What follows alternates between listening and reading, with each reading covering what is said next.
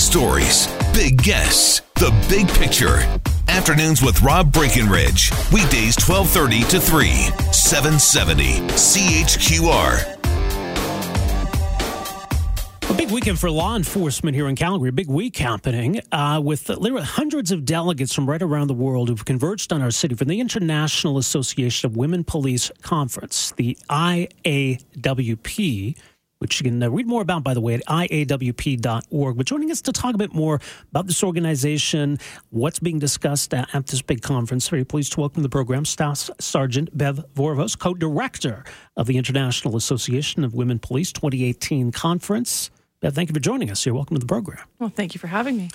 Uh, so, what goes into you know Calgary? I mean, does, did Calgary have to win a like a bid to host this this conference? Because it's a pretty big deal. It seems we like. did. We had to put a bid in four or five years ago. We won the bid to bring it to Calgary, and we've been planning ever since. So it probably took us the last two years to put this entire process into place to host over 650 delegates over this next week. Is this an annual event? It is an annual event, but it moves country to country right. every year. So tell us a bit more then about the uh, association itself. The association itself has been over, it's been in existence for over 100 years. Uh, it's been hosting a conference for the last 56. We went to Australia last year. It was in Barcelona, Spain. And it's about empowering women and leading change and trying to get everyone together from different countries to encourage developing change within the organizations.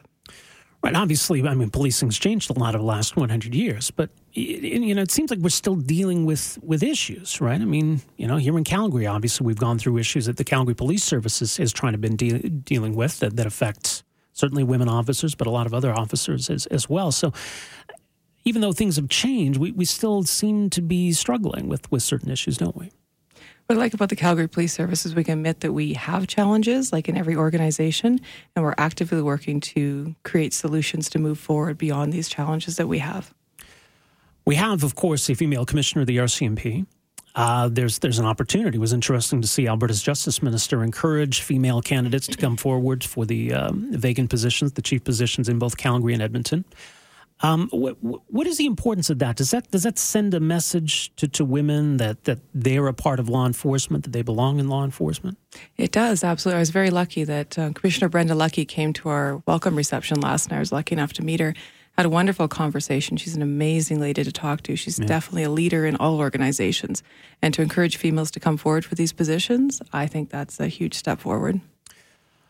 But what percentage can you say either of the Calgary Police Service or maybe policing in Canada is is female? Do you know offhand? Um, I can tell you the Calgary Police Service, I believe, around 18% female. Yeah. And within the organization, we have 38 members building this conference we're working with.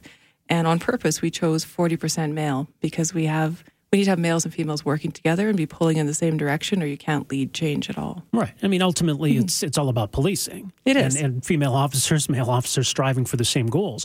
But what what are the unique challenges then that, that female officers face, or or the kind of supports that they need? That's a hard one to answer because I've only yeah. ever been female, so I can't tell you from the male perspective. Sure. Right? I can tell you that. Um, I feel supported in the Calgary Police Service, and if I have concerns or issues, I bring them up forward and try and make solutions. In my position as a staff sergeant, my job is to help others and mentor and coach to make sure they have what they need to do their job as well. Mm-hmm. But is that to say that, that we'd ever get to a time and a place where we wouldn't need an association like this? That would be an amazing place to be. I hope one day we can get there. right, but but that would then you know speak to the fact that there mm-hmm. are mm-hmm. there are things that we need to strive for, targets we need to aim for. Right. So how how do we measure progress? How do we measure? That's a great question. How do we measure progress?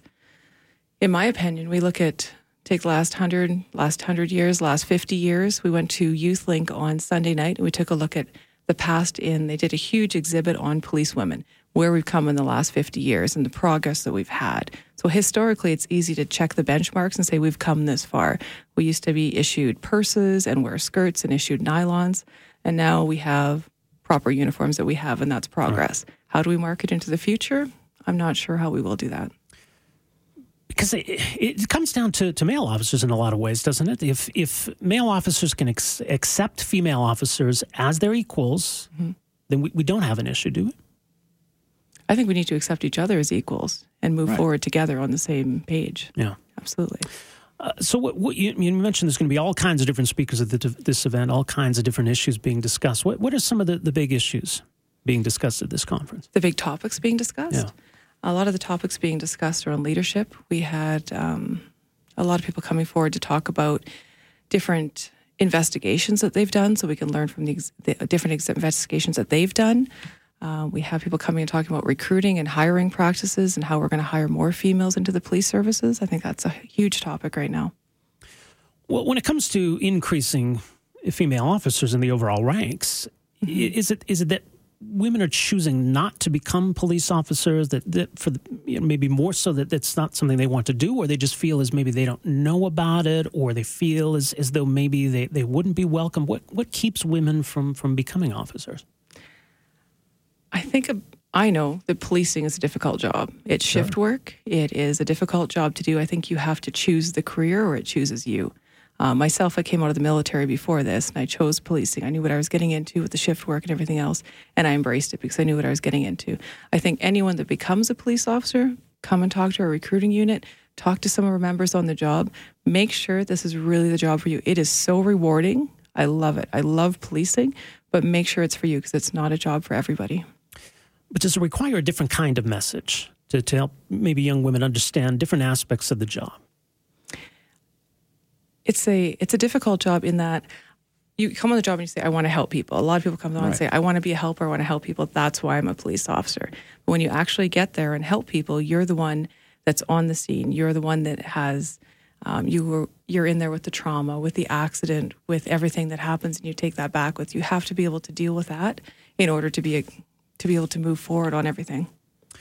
Uh, so delegates from right around the world, right? Yes.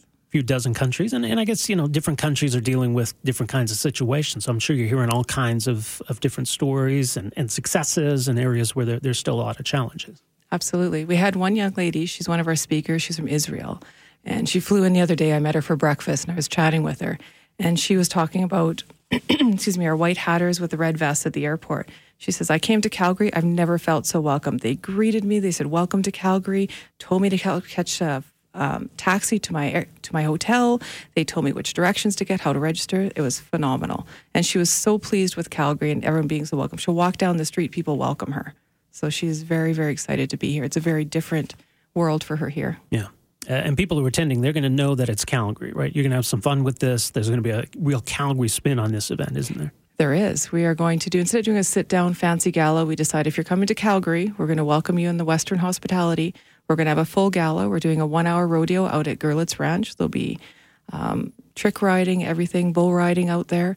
And after that, of course, we're going to have a party of a couple of live bands out there. We'll teach them to do line dancing. It's more Calgary than line dancing. And we'll have a great party for everyone out there. Right. Well, it should be fun and, and informative as well. People want to read more about the International Association of Women Police. It's iawp.org. Staff Sergeant Vorvos, thank you so much for coming in here today. Appreciate this. Thank you. I appreciate your time. Afternoons with Rob Breckenridge, starting at 1230 on News Talk 770 Calgary.